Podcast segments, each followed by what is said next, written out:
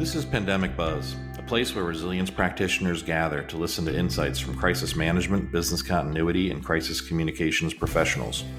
I'm your host, Devin Sermenis, a managing director at Witt O'Brien's, a firm solely dedicated to supporting clients to prepare, respond, and recover from devastating events. Throughout this series, you'll hear from subject matter experts from a variety of industries and geographies. The intent is to share insights and best practices that you can adopt during these unusual times, or at the very minimum, some human elements that will further connect us as we adapt to new routines both at work and at home. Hey, Bob, thanks for being a guest today on Pandemic Buzz. Well, thank you very much, Devin. Glad to be here. Could you tell our listeners who you are, your title, and what your company does? Uh, yep, I'm Bob Sibik. I've been uh, in this industry for nearly 40 years now. I'm currently uh, a senior vice president at Fusion Risk Management. I'm one of the four founders of the organization, and the organization just celebrated its 14th anniversary 12 days ago. So, been doing this for a few years. Uh, Fusion delivers uh, solutions that enable companies to better manage their risk and their business continuity and, and on a broader context, operational resilience throughout the organization. And uh, we've been proud to say, we, we're proud to say we've been doing this for, as I mentioned, nearly 14 years. Yeah, congratulations on the anniversary. That's a great milestone. So let's get into sharing of the insights. Language and definitions are incredibly important for resilience practitioners, as you know. However, in my experience, they're oftentimes intermixed as they're used across the company. With that in mind, have your customers classified the pandemic as a crisis, or are they treating it uh, as a business continuity exercise and initiative? In almost all cases, they're looking at this as a crisis because it is game changing to them. This is way beyond anything that they ever envisioned with respect to business continuity. It's it exceeds any of the assumptions that have been made when doing traditional business continuity planning, where we often considered this to be most likely a singular disruption to our organization with singular impact to one aspect of the way we operate. And uh, we always presumed that we'd have a much more normal return to what we were doing in the past with uh, probably a limited period of disruption None of those have proven to be true in this case. It's been impactful against all the four major disruption categories. Our supply chains have been disrupted, our operations have been disrupted from a location perspective and from a workforce perspective in a lot of different ways. And finally, our IT systems have been challenged to deliver something that had never been conceived where people would be working from home for an extended period of time and we everyone has determined that they're not going back to normal but i think the one thing that exceeds anything we ever really considered as part of business continuity is is the personnel and how that would be managed. We often thought of the workforce as being relocated working under normal conditions and returning to the workplace at some point in time. The biggest challenge with the personnel aspect of it is that many people are struggling with both physical and mental health relative to this situation. There's concern, there's fear, there's uncertainty, and, and that makes it even more challenging for people to operate. And when it comes to restarting, there's a whole list of new strategies being discussed to uh, how the new normal is going to look and then how we're going to return to that new normal at some point in time. Yeah, no, that's interesting comments, blending both the technical and the humanistic side. So, along those lines, do you think uh, people in your own company, as well as your customers, felt like they were prepared for an event like this, either due to like prior training or exercises, or maybe prior experiences? And if you feel strongly one way that they were prepared, you know, what what items can you call out that led to that feeling for your customers or your own your own team? Well, I think since many of the practitioners that we deal with have uh, significant experience and, and many years uh, in this field. Uh, many thought they were prepared, having gone through some of the other epidemics that predated this one, things like SARS or H1N1, uh, um, MERS, and a few others. But uh, quickly learned that none of those experiences prepared them. And unfortunately, they also soon realized that a lot of those plans really hadn't been maintained over the years. So, in, in reality, the majority were not prepared Uh, and really, the reason for that is because they had not anticipated a scenario like this. It, it's it's reasonable to, to state that no one really anticipated this scenario. As a result, because the event that we're facing today uh, demands much more integration with external parties and integrated testing with external parties and and all those capabilities are still in their infancy there probably was no way we could have been prepared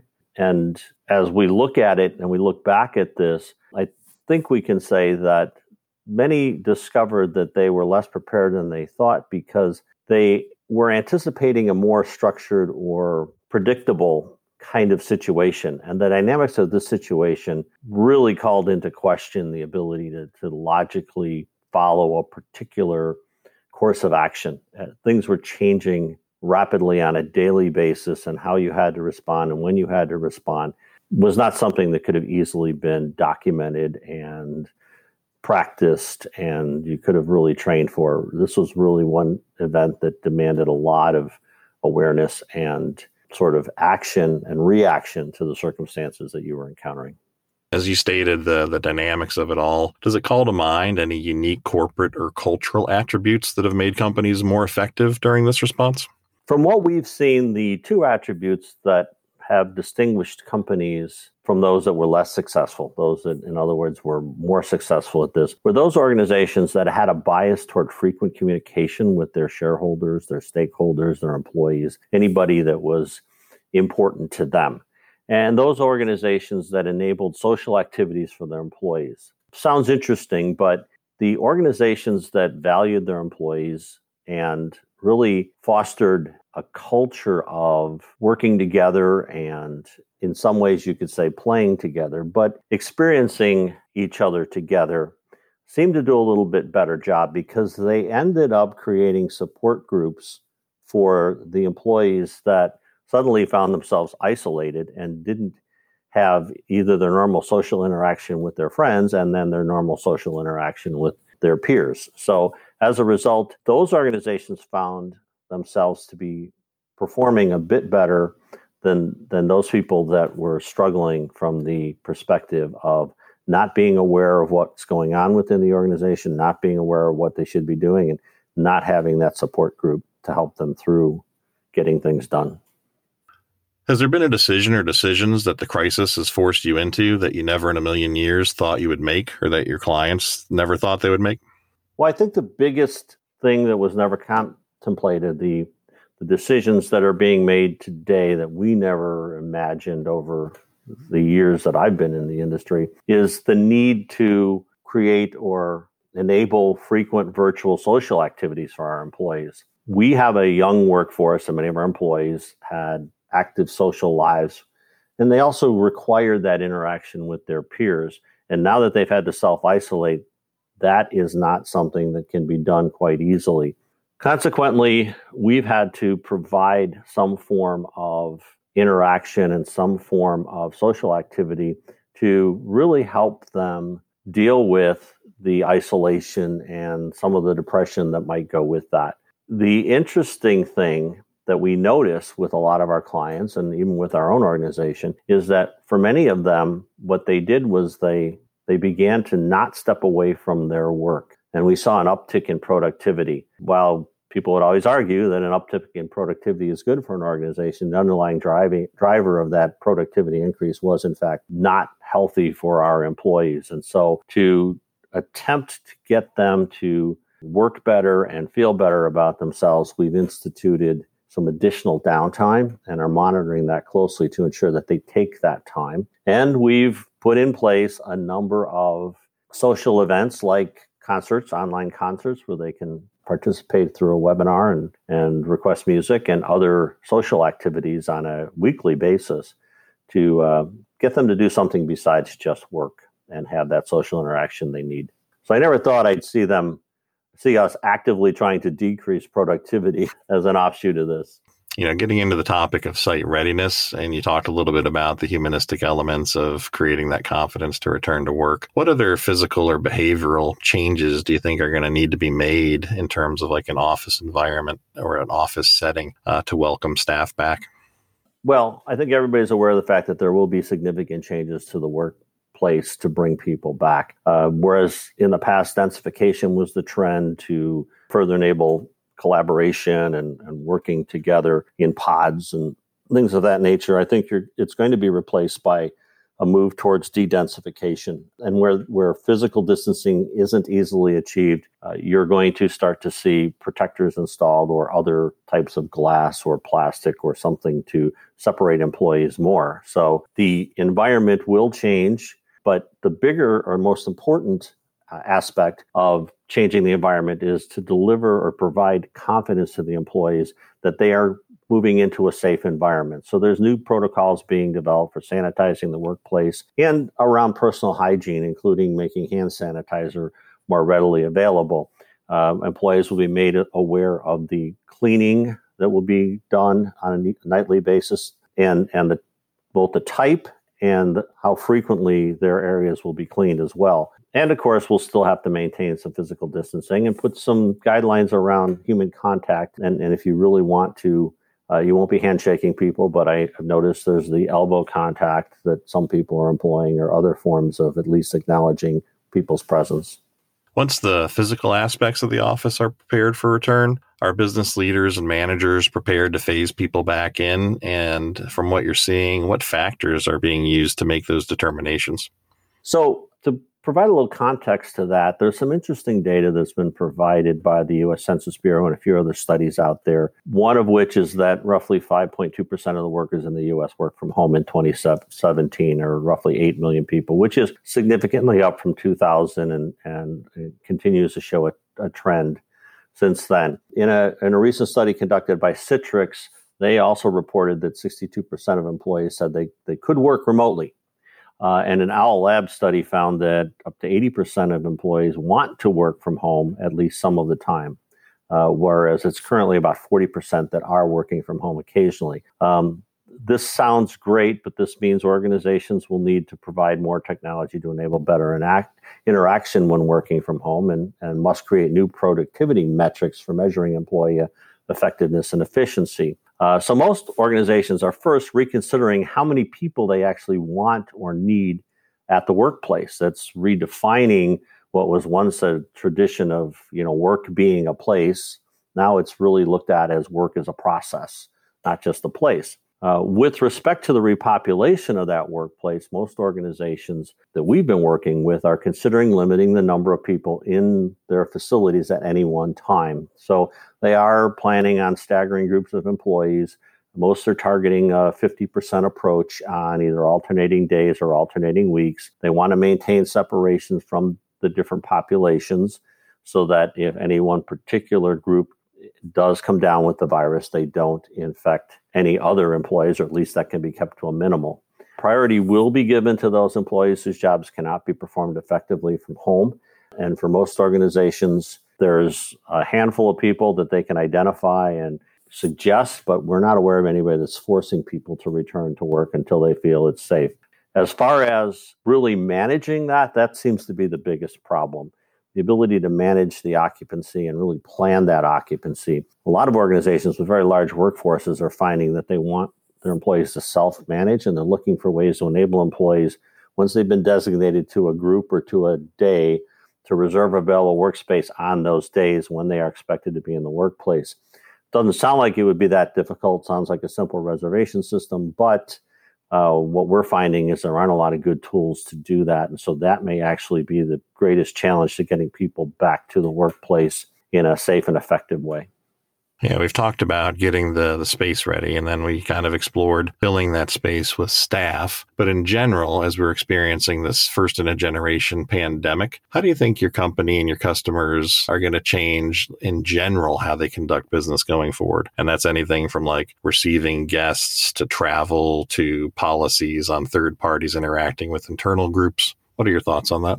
Well, we've found that no matter how much we attempt to do a lot of business via web conference, and we've been heavy web conference users in delivering our service, that you still can't avoid physical interaction at times. The ability to really ensure that we're resonating effectively with our customers is important to us and it's important to them in terms of understanding what we have to offer them and to deliver to them. So while we anticipate that there will be some reduction in that the face-to-face type meetings, we will continue to look for ways to enrich the experience that we enjoy when we do meet with our customers, when we do work with our customers, and when they work with their customers. So we're going to have to start thinking about new technologies and new ways to enrich the customer experience. There was an interesting study recently released on advertising where in the past people didn't want to be burdened with a lot of information. Now, apparently, they seem to enjoy that much more, probably because they have more time to investigate products more uh, and to learn more about products. We're also going to have to figure out other ways to give them uh, better experiences, and that may come from some of the uh, virtual reality capabilities that you find in the gaming world. So, uh, experience is still going to be key. That's uh, you know kind of the hallmark of doing business with most organizations that that service business to business or business to consumer type of products and services. Looking at uh, shifts in mindset, is there anything that was extraordinarily important to you before this happened that's no longer important to you at all? And this is from like a personal or even professional perspective. Well, I think there's a, there was an enlightenment that occurred in this, and that for years the focus in the industry and and what we've all been thought was important was that we wanted to recover the process. Uh, what really matters is the outcome of that process, uh, which is to say, it's no longer about recovering the process. It's about delivering the outcome to the customers, whether they're internal or external. Consequently, the reality sets in that the workforce shouldn't only be trained on the process and how to reconstitute that process if they have to do it from a different location, but they must possess the knowledge to understand why the outcome matters. And that enables them to be somewhat more creative in achieving that outcome, but it makes everybody a bit better. It makes the workforce more agile and the organization much more resilient because the focus is on the outcome. It's not just upon doing the process and when obstructed, pausing and not delivering. Working from home for extended periods with little to no variance in routine. And I think that's the caveat that captures this kind of sentiment for those that have always worked from home and those that are used to working in an office. But basically, working from home with little to no variance in routine, uh, I'm saying can put people in pretty introspective places. Have you discovered anything about yourself during this time or something that you may have forgotten?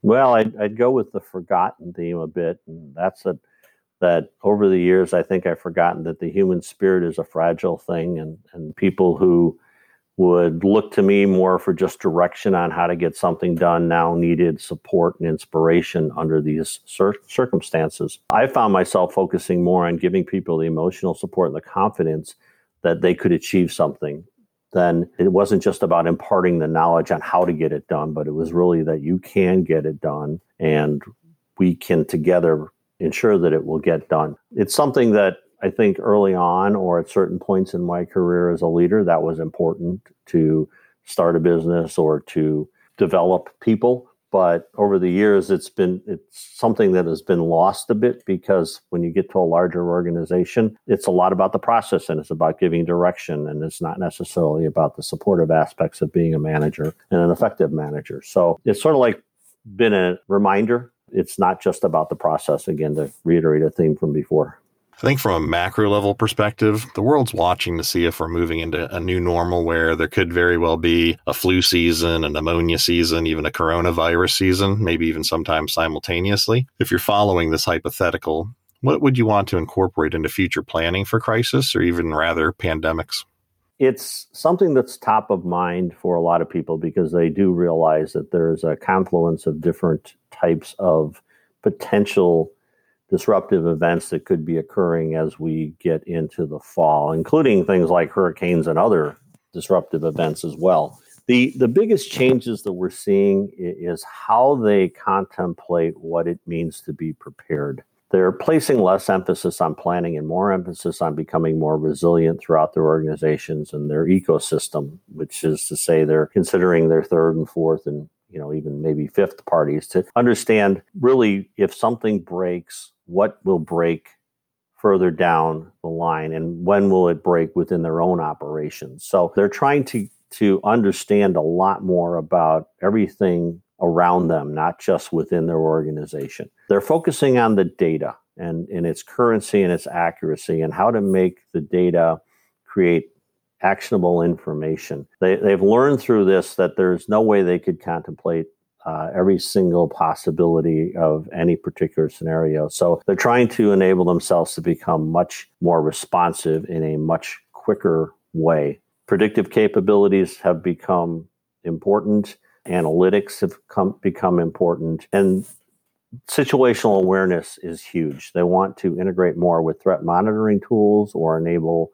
other parties within their ecosystem to supply information about current status and current uh, capabilities. And finally, I think they are actually de emphasizing the creation of scenario based plans in favor of consequence oriented plans. In other words, if I get disrupted in certain ways, what's the guidance or the guide what are the guidelines for responding to this they're not looking for highly prescriptive plans but instead they're looking for some form of guidance in terms of the information they need and the decisions they need to make using that information and things that will help guide them through these crises if they emerge again and the complexities that will emerge as a part of a potential confluence of multiple different disruptive events. Last question, last insights to share with our listeners. Down the road, what is it that you will tell your kids or grandkids or even the next generation about this experience as they enter the workforce, as they become adults? Really, you know, what learnings will you impart to them? Well, the first thing would be prepare for anything. There is no such thing as a known or a, a known type of event that you could prepare for. So you you have to ensure that you're always thinking about everything going wrong. And that's not to be pessimistic, but that's to say that there is no one thing that you can basically say won't ever happen. But that said, optimistically, and the way I like to look at it is this has taught us then we that we could overcome just about anything. I, I don't know of any event, at least not in my generation, that has been so life changing for so many different people.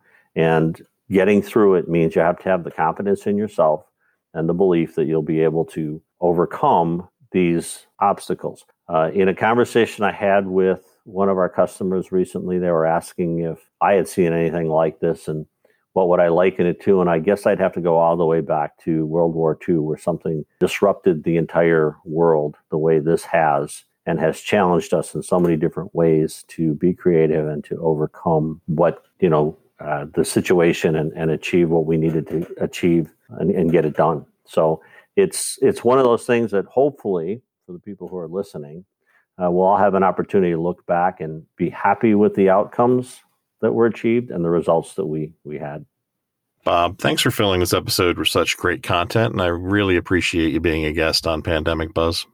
You're most welcome.